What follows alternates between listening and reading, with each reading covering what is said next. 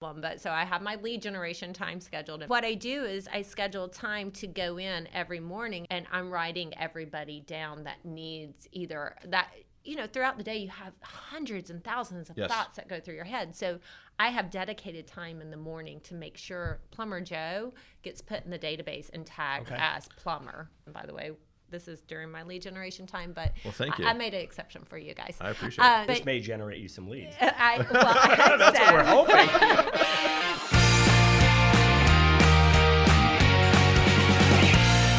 All right, so welcome to another episode of the Contacts to Contracts podcast. I am Brian Lovell, always here with our amazing co-host, Mr. John Jones, and we have a super special guest. I want to introduce everybody to Rachel Sartain, who I would say is one of the great real estate minds in the Tampa Bay area. Thank you. And somebody who I always enjoy getting together with, because I feel like, you know, they say that iron sharpens iron. I always feel like after spending some time with you, I'm a little bit smarter than I was before. 10 minutes ago.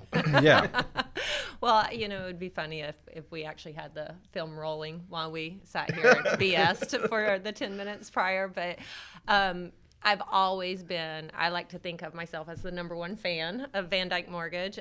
When did I meet you and Laura Lynn? Was that? So I'm going to say 2010. I think it was 2010 as well. Summer of 2010. Yeah. And I don't know what it was necessarily, but sometimes you just get that energy with people, and like I just wanted to help you guys grow and support you in your business, and I think we did a pretty good job of that. We did a really good job of that. It's funny that you say that, because I remember that first meeting. I was incredibly nervous. So I was new in my job, like maybe a couple of weeks or a couple of months, and I was new in the role, and like I'm trying to learn this whole thing that we're doing, and we're going to meet Rachel, and you guys were opening a new office in downtown St. Pete, and I didn't really know what to think, and I didn't really know you.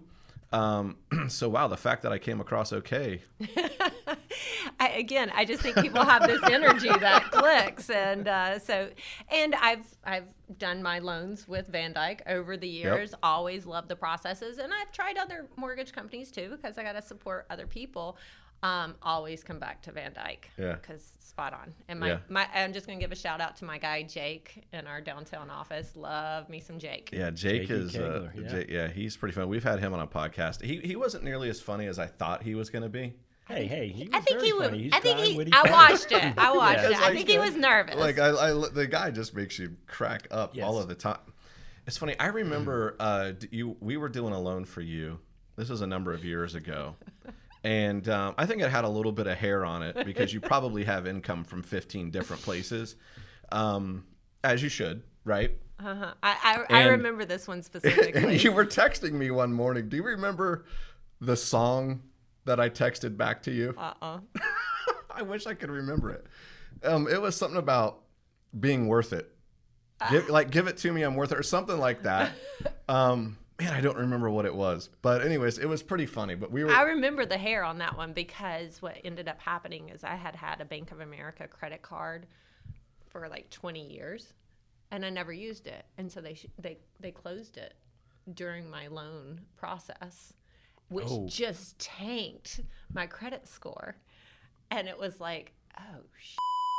Sorry. We can edit. Where do we go from here? I think you should leave it in, because that was like the real emotion of it. And but you guys were awesome, and you're like, okay, go charge something for $10 at Pier One, because I had a Pier One card too, and it cleaned it right back up. I think that was it. Like you were messaging me something about help me out. I'm definitely worth it. I do so much for you guys, and I'm driving in my car.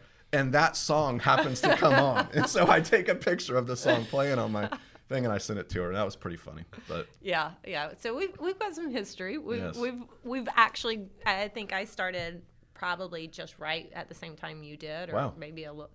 I started with Keller Williams. It was August of 2009. Okay. So I was hired back then for some unknown reason. I didn't see what they saw in me, but to move the office and launch it downtown St. Pete. That was August of 2009 I started. When did you start? So I started with Van Dyke in March of 2010. Okay. And I got out of production and went into sales leadership the summer of 2010, I believe. Okay. Yeah. So somewhere around there. And man, same thing. Like we were just, at the time, we were just trying to figure out how to get it going, and we aligned with some great people, and good things happen when you have good partners. And well, and that's kind of what we're going to talk about today. I mean, it's the connection, knowing who to connect with and for what. And I went on a listing appointment yesterday, being back into production. And one of the things they needed was somebody to do their concrete driveway. And so I get in my car and I text two people and I get two responses back, and now I can deliver some a value back to the customer. That's great. And it really is. It's all about those connections and keeping them close. Yeah, cool. So we'll kind of get into the topic here a little bit. I had an opportunity to chat with Rachel a few weeks back, and this passion about databases and database management really came out in that conversation. And I said, hey, you got to come do a podcast with us and talk about database. And what I know is, in your previous role as the team leader of the Keller Williams office in downtown St. Pete, where you've been for a long, long, long time, probably coached literally hundreds of real estate agents, maybe thousands, close to thousands. Thousands, right? Yeah. And I know that database is a big part of that, right? And so I figured we'd spend a little bit of time. We'll probably get into some do's and some don'ts of the database, but I think like one of my first questions would be, what is a database truly worth? You know, you were talking about these notes prior to us getting on here, and to me, the database is the entire value of the business, in any business. So I watched the do's and don'ts of the CRM, that you did. And that just, it's so weird, that spoke to my heart, but it really did, because it kind of encompassed everything that I hear people talk about and complain about with databases. And you were talking about like the mortgage industry and the real estate agents, but the database works for any type industry. Of any industry. Yep. My mom's been hanging wallpaper for 35 years, you know, so if work slows down, I always tell her, just go back through your old books and start calling those people. And she fought me on it for a long time. And then one day she started doing it, and she's like, honey, they'll call me if they need me. I'm like, Mom, they don't remember your name. They don't know your phone number. Yeah, and you guys shared a statistic. I think it was after 2 years, 87%. Of home buyers forget their agent, and 84. Yeah, slightly better for LOs, but not much. That's pretty sad. I mean, I just had a call this past week that Kim Harris had intercepted, and it was from one of our other LOs that, you know, that person had forgotten and did financing with us in 2017. We did a great job. They wanted to come back to us, but they couldn't, you know, figure out. They didn't remember who the loan originator was. Yeah, so we had to do some digging and get back in touch and figure it out. Yeah. Well, the one way that I always remember who my mortgage officer or loan officer was is I get this monthly bill in the mail to pay my mortgage. So that helps keep it top. That you get a paper bill? I do. You're not on auto pay? Hey, Rachel, do you still write a check? Do you still balance your checkbook? No. But I do get a paper bill, and I always request paper bills because it just keeps it top of mind. And yes, it is set up on auto pay, but I still like to have the paper bill. I get it. I'm a paper person. But just think about it, though. Every month, my mortgage company stays top of mind. Sure. Now, how many realtors are sending their past customers something every month? None. I'm curious the percentage. It has to be less than 10. I don't think there is a statistic because it's too low. Has to be that low. Yeah. Yeah, and statistics. I actually have. So I have a master's degree from University of Florida. Go Gators. Go Gators. My degree has nothing to do with real estate or business. It's invasive plant species of Florida's wetlands. Very odd, I know.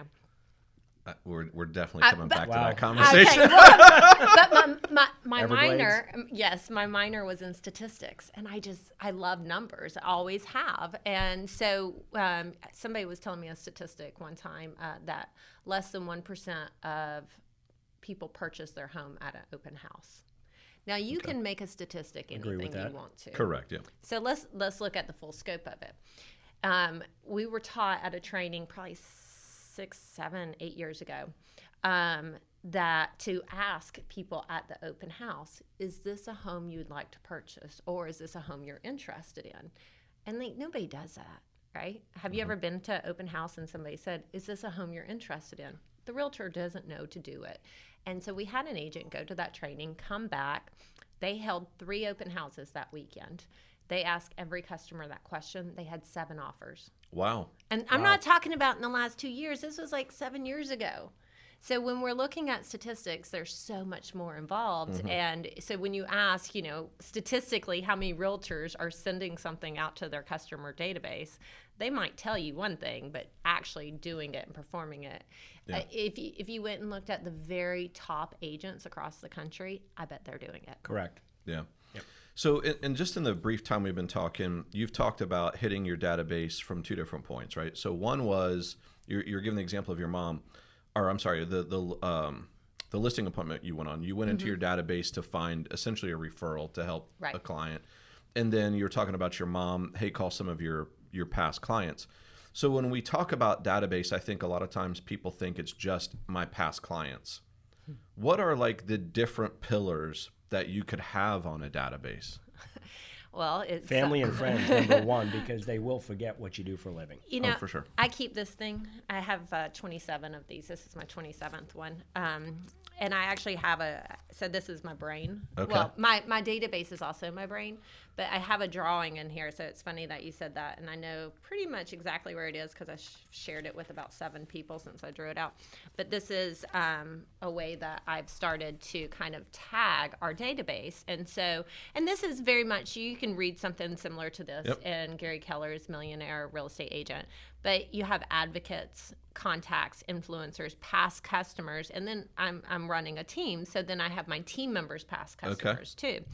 And in there, if you looked at my tags in my database, you would see attorneys, you would see neighborhood names, builders, you know, painters, insurance company, whatever type of business they do, I tag them with all of those things. So if I have somebody ask me, hey, my insurance just went way up, I need to check on insurance rates, who should I call? I can just go in my database, search the tag for insurance, and now I have different resources, reliable resources that we trust. So that's one of the ways I do it. And you know, I've recently taken on a new role working with a team, and I'm calling people, cold calling. I don't know them. They don't know me. They probably did a transaction with the team 6 years ago, 10 years ago. One was 18 years ago. And I'm calling them up and introducing myself. Do you think they really care? No. No, they don't. And so I have to figure out a way to create a conversation with them. And one of the things I've been doing is like, you know, I want to be a resource for you for all of your real estate needs and questions.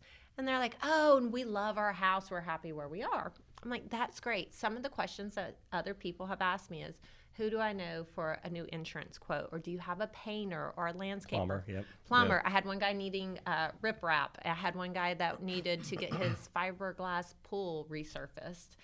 And so like all of those create conversation. But most importantly for me, they create follow-up conversation. Yes. Because the fortune's in the follow-up. Yep. So I'm building that. I'm creating those conversations. I couldn't do any of it without the database. Yeah. So if you weren't paying attention, the takeaway from what she just said is I think people all the time are looking for how do I touch my – they're looking for the reason. Right. Mm-hmm. Right? The reason you just gave was, hey, I'm going to call through some past clients. And I'm just looking to see how I can help them. Has nothing to do with real estate. Right. Right. But that was your excuse to make a touch. Like, hey, where are things going out in your life right now? Is there anything that you need? I connect people, you know, that sort of thing.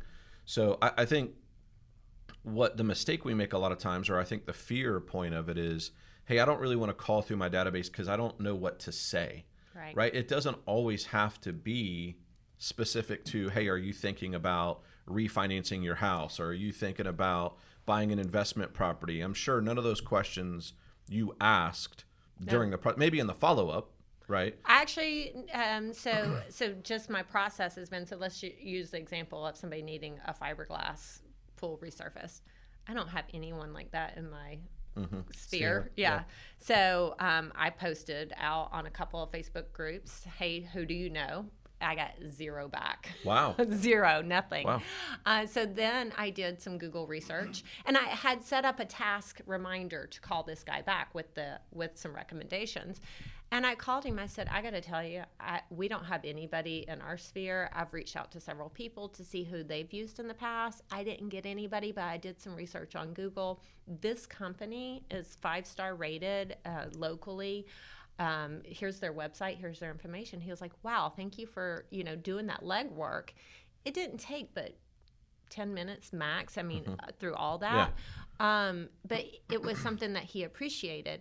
Now, I also set a reminder to call him in, I think it was 2 months, to see, hey, did you call that company? Did they come out? What kind of job? Yeah, what kind of job did they do? And I sent a note card, you know, let us be the resource for you and your friends. Mm-hmm. So that was kind of my subtle way for asking for the referral. Yeah. Yeah, that's great, because I think a lot of people don't listen. I mean, we were just talking about, like, what are the different pillars of it, and then how do you stay in touch with it, right? Because I think that, you know, you mentioned the episode we did on CRM a couple of weeks ago. And, you know, the thing about a CRM is a lot of times it's just a drip, right? There are emails that go out. We know that people only open like 7% of those, right? But there's a lot of different ways that you can touch a database beyond just a drip campaign. Yes. What other than, like you just shared, you know, just making some follow-up calls, I would call those check-in calls, right? What are some other ways we could touch it? So one thing that I'm doing as I'm going back through, so I partnered up with some partners who have been in the business 18 years, and I'm going back through all of their past transactions. A lot of the people no longer live in the same home, but I'm finding out the ones that do live there, I'm putting in their home anniversary. And then I bought home anniversary cards. I actually just created them on Canva. And so I there's... In the database I use, the CRM that I use, there's a home anniversary smart plan, which tells me 6 days prior to their anniversary that it's coming up. So I'm writing them a note card, happy home anniversary. Can you believe you've been in your home 8 years? Congratulations. Please keep this in mind if you have any real estate related needs or questions. Actually, if you or your friends.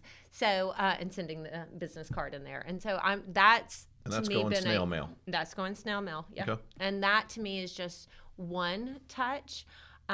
We created a little event that we had this past Friday, and it was essentially, it was a free manicure or pedicure for our customers. So we sent that one out, and that was done. We did a paperless post on that, and we did an email campaign on that, and we made phone calls, and we invited via Facebook Messenger. So, and we had a great turnout. I think we probably invited only, I'd say, 50 people max. We had 22 show up. Wow. So it was successful. That's pretty good. Yeah, and then that gave us the opportunity to be face to face. So in my years of training agents, they always say, I'm not good on the phone, I'm better face to face. I said, great, get on the phone and schedule an appointment to get face to face with somebody. You know? So it gave us that opportunity as well. And again, the manicure pedicure was an excuse to make a touch. I'm reaching out 100%. To you for this, Yeah, it was 100% an excuse to make a touch, and then it was also a reason or a way to help somebody else build their business. So the owner of the salon, I wanted to help her build her business. Okay. So that just creates a tighter connection. Oh, yeah. When she needs a realtor, I hope that she remembers that I'm helping her build her business. Or anybody sitting in her chair thinking about buying or selling real estate, you're going to be who they remember, Yeah. And I can tell you my business cards are all throughout that nail salon. Yeah. And my ink pens. I left a lot of collateral there. Yeah. How about some nail files? That's a great idea. My daughter works at a golf course, and she said people every day ask for matches or lighters, so we have to get matches and lighters. Okay. So circling back, if you're an agent now or a loan officer in the business and you don't have a database, what are your suggestions to get somebody started? And why is it important that they start today and not even wait a week? Right. And there's a great saying I love. How do you eat an elephant? Have you heard this saying? How do you eat it? Okay. Yeah. One bite at a time. Yeah. One bite at a time. So it can absolutely be overwhelming. I've got a stack of past customers. I was sharing with you guys, one of the partners, she downloaded her phone. And it's a PDF of just lines of people and their phone numbers and email addresses. It's 167 pages. So that's a huge elephant. Overwhelming. That's overwhelming. But it's just like you just put add contact one at a time. And it really is. And for me, I've always I learned to love a database when I took on the team leader role with Keller Williams. Back then, I think we had Top Producer. I think that was it. And I've never cared what type of database it was. I don't care the name of it. The only database that works is the one that you use. You're using. Yep. Yeah. I love to while I have the contact up, I'm making the phone call. I'm typing my notes as I'm talking on the phone. And then I'm putting them on a smart plan. I'm putting their home anniversary, and then I write a note card. So it's not a quick process. Sure. I like doing it that way better than, hey, here's a CSV file. Can you upload it to my database? Because I think if you have a database that just gets flooded with contacts, you're probably not going to make your way through all of them. Yep. So by doing it one at a time, I find it's more effective for me. Yeah. Yeah, it takes me back to like my rookie years as a loan originator. So I had no money. I was broke as could be. There was no CRM. You know what my CRM was? It was an Excel spreadsheet. Oh, yeah. I used to use one of those. So I literally would put whoever it was, whether it was a past customer, a real estate agent, whatever it was that I was trying to get in my database, friends or family, I would put the name in.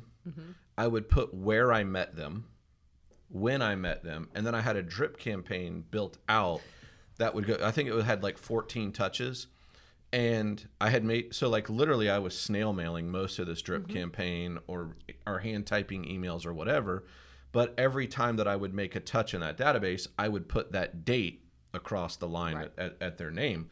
But you know, to your point, what you're essentially doing is you're putting them in, you're tagging them for whatever it is that they are, sending a quick handwritten note, and then starting them on whatever drip campaign it is you're going to do based on their reason that they're in their database. But I used to do the same thing. It was crazy because when I think about our business, as loan officers, a real estate agent sends us a referral.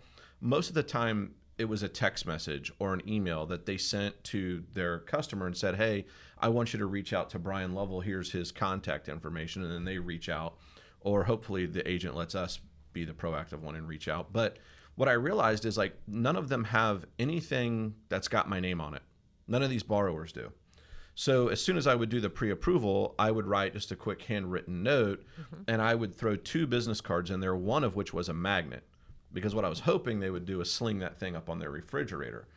But without that, you know, if they had me in their phone and they just had me under Brian, if they needed a mortgage, they weren't going to remember Brian. They needed to have something that said mortgage on it. So then when I would talk to my borrowers, I would recommend to them, hey, make sure when you put my name in your phone, you put mortgage Brian. Yeah. You know, so that they could look for me. So that's the big tip out there. If you have a smartphone, which 90% of us do, anybody that you use for business or a service, put Plumber Joe, you know, in the last name. However, identify them by that, because you will learn that years ago. You will forget who the electrician is, his first name. If you put electrician Jim, you're going to find him easy. Yeah. Well, and I think that kind of goes back to when you're talking about building a database, one of the things that you have to do is you got a time block for it. So, you know, I have, I'm such a Kool-Aid drinker of Keller Williams, because I mean, what they teach works. It's just people won't work it is the problem. But so I have my lead generation time scheduled. And by the way, this is during my lead generation time, but well, thank you. I made an exception for you guys. I appreciate it. So, this may generate you some leads. That's what we're hoping. So what I do is I schedule time to go in every morning. If I've added people into my phone, I actually, I keep a you have to use what works for you, right? Yes. And so for me, I'm such a paper person. So I have like a daily schedule. It's one of the day minders, but every day is a page. And I'm writing everybody down that needs either that, you know, throughout the day you have hundreds and thousands of thoughts that go through your head. So I have dedicated time in the morning to make sure Plumber Joe gets put in the database and tagged as plumber. So I think there's another takeaway, right? So we all throughout our daily lives, we run into people who should be in our database in one way or another, right? Whether you're involved in networking groups or, you know, in the day-to-day of doing it, whatever it is, but we collect business cards, we meet people, whatever it is, and they never go from that into a database. Right. Right. And that's where the disconnect is, because when you think about it, if you looked at your average week, you probably met 2 or 3 people that you could add to your database. Yeah, absolutely. And while you're talking about that, it made me think. I started doing this as a team leader. When I would schedule an appointment with a recruit, at the time I scheduled the appointment, I would actually set a reminder for after the appointment to send the follow-up. So now when I schedule a lunch or a coffee with somebody, I go ahead and set the reminder to send the note card so that when I get back in the office and I check my task, I can see it's right there. So I'm sending it, I'm constantly being reminded of what I need to do because we're bombarded with too many thoughts. We'll forget. Now for numbers, let's talk about how often does the average homeowner move? Now I think statistically it's every 7 to 10 years. Okay, so we'll say 7 to 10 years. Let's say an agent has 100 closed deals in their database. How many deals, let's just say 7 to 10, let's say 10. How many deals a year should they get from their database? Do some math. Statistics, right? That's 10 deals a year. Yeah, 10 deals. That's worst case scenario. So why do you need a database? Those are the numbers. Exactly. So I do it simplified for every 10 people in your database that you're touching consistently over a 12-month period of time, they're either going to send you a referral or they're going to use you to purchase or sell. So I'm looking at that for every 10 people in there, I'm getting 1 transaction. If I know what my average gross commission income is per that transaction, then I can calculate out how much money I'm going to make that year. I can reverse that and say, hey, if I want to make, $500,000 this year and my average commission is $25,000, then how many transactions will I need? How many people do I need in my database I'm touching consistently? This, again, is from the Millionaire Real Estate Agent. It's the economic model. It's economic, yeah. And so it's a formula, and I don't understand why so many people are opposed to following something that works. Especially people that you've closed a transaction with. They're going to buy and sell several times in their lifetime. You did a great job. Those are the one. That's the easy layup. Now, the landscaper that might have a neighbor that they're close to that's also a realtor, maybe that's a B or C in your database and not an A, but a past client that you did a great job for. That's a laydown. And yet in our business, no matter what sales you're doing, right, you're chasing the new and forgetting about the great job you did. Sure. And letting somebody else come in and get that. So I think if we could break it down elementary style real quick, when you were talking about the statistics of your database, the key word that you said was you were touching it, right? So it was, if I got the number correctly, for every 10, there's 1 transaction a year in there if you're active with your database. Correct. Right. And so what does active mean to you? There's a 33 touch plan. So you can just kind of think about what that is. You can kind of draw it out. And that might be